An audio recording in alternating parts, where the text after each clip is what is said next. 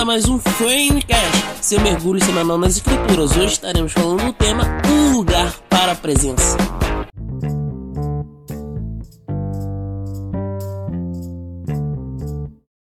E a base do nosso tema de hoje está em Josué 22, do versículo 15 a 19. Quando chegaram a Gileade, as tribos de Rubens e de Gade, e a metade da tribo de Manassés disseram-lhes: Assim diz toda a comunidade do Senhor, como foi que vocês cometeram essa infidelidade para com o Deus de Israel? Como foi que se afastaram do Senhor construindo um altar para vocês, rebelando-se assim contra ele? Já não nos bastou o pecado de pior? Até hoje não nos purificamos daquele pecado, muito embora uma praga tenha caído sobre a comunidade do Senhor. E agora vocês estão abandonando o Senhor.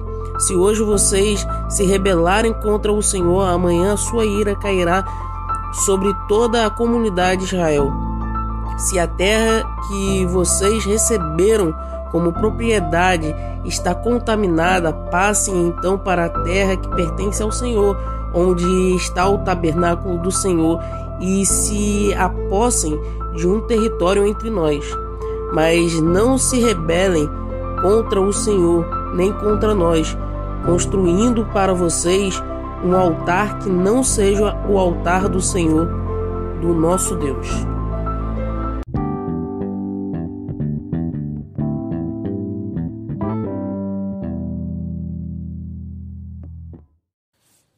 Aqui a gente vê um Israel totalmente zeloso, um Israel que é difícil de encontrar muitas vezes nas, nas escrituras. Porque aqui eles, eles demonstram um apreço, um temor pela, pela presença de Deus, pela glória de Deus. A gente vê que as demais tribos elas vão se encontrar com as duas tribos e meia que ficaram do outro lado do Jordão porque eles acharam que essas duas tribos e meia tinham feito um altar que não era para o Deus de Israel. E eles foram lá para questionar as duas tribos e meia. Eles foram perguntar: olha, o que é que vocês estão fazendo? Porque Deus pode se irar contra nós. Deus pode se retirar do nosso meio. Ele pode ir embora então eles chamam para que as duas tribos e meia, caso eles estivessem se voltando a si mesmo ou aos outros deuses, para que eles fossem para Siló, onde estava localizado o tabernáculo, onde estava presente a glória de Deus.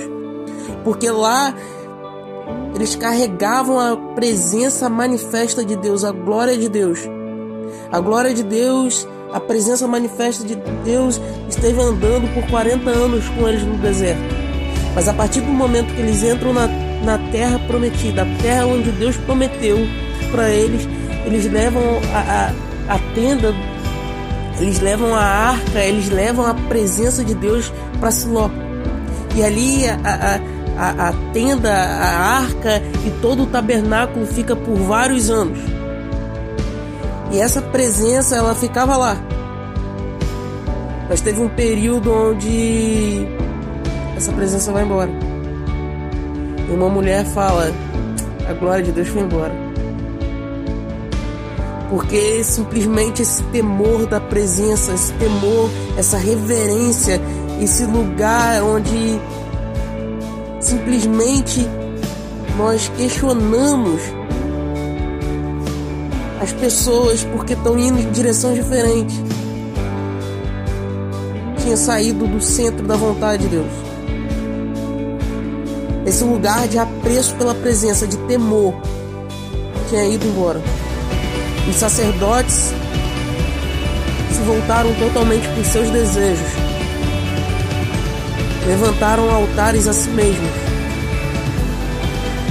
Usaram a arca de Deus como amuletos mágicos simplesmente a glória de Deus foi embora, porque perderam o apreço pela presença. A presença de Deus ela ainda se manifesta e hoje ela se manifesta dentro de nós. Ela se manifesta em nós porque nós carregamos essa presença. Mas é necessário que a gente aprecie e tenhamos temor pela presença de Deus.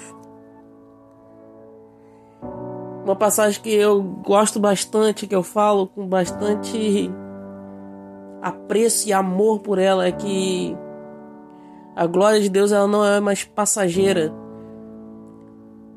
como era nos tempos passados. A glória de Deus está dentro de nós e ela reflete em nós como um espelho.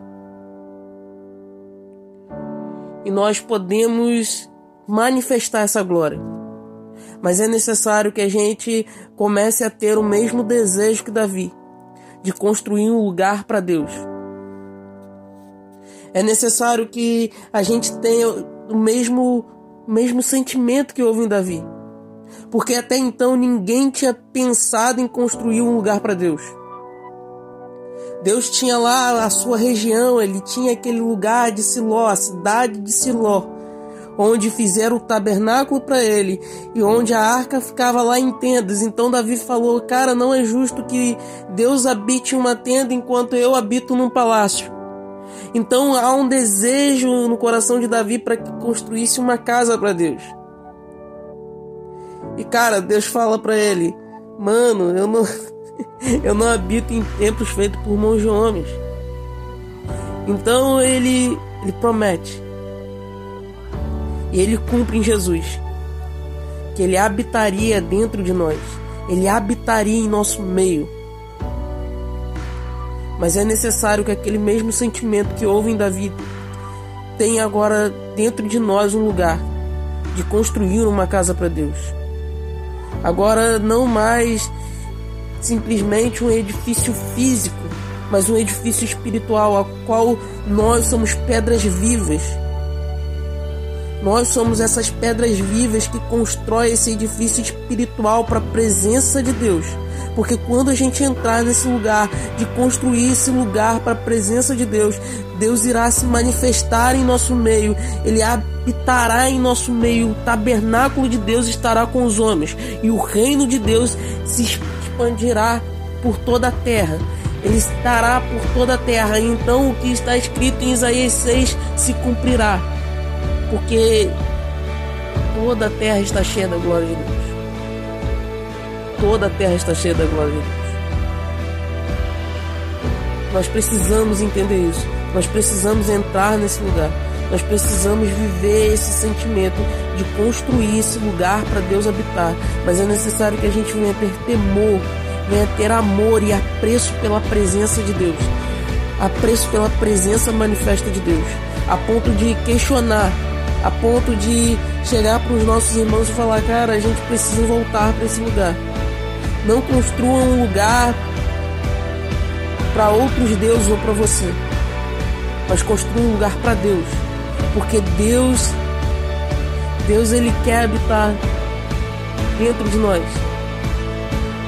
Cara, não é tempo da gente construir as nossas próprias casas.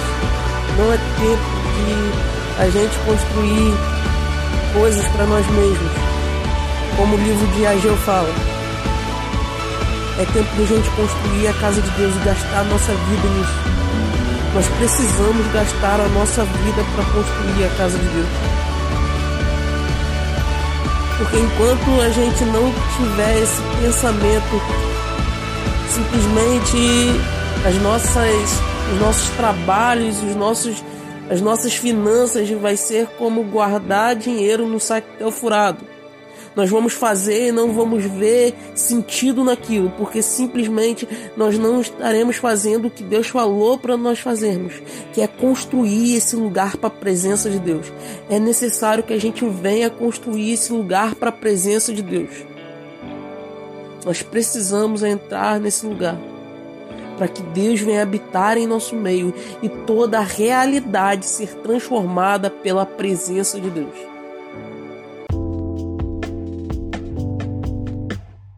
Galera, esse foi o nosso Framecast. Espero que você tenha curtido, compartilhe com os amigos e até a próxima.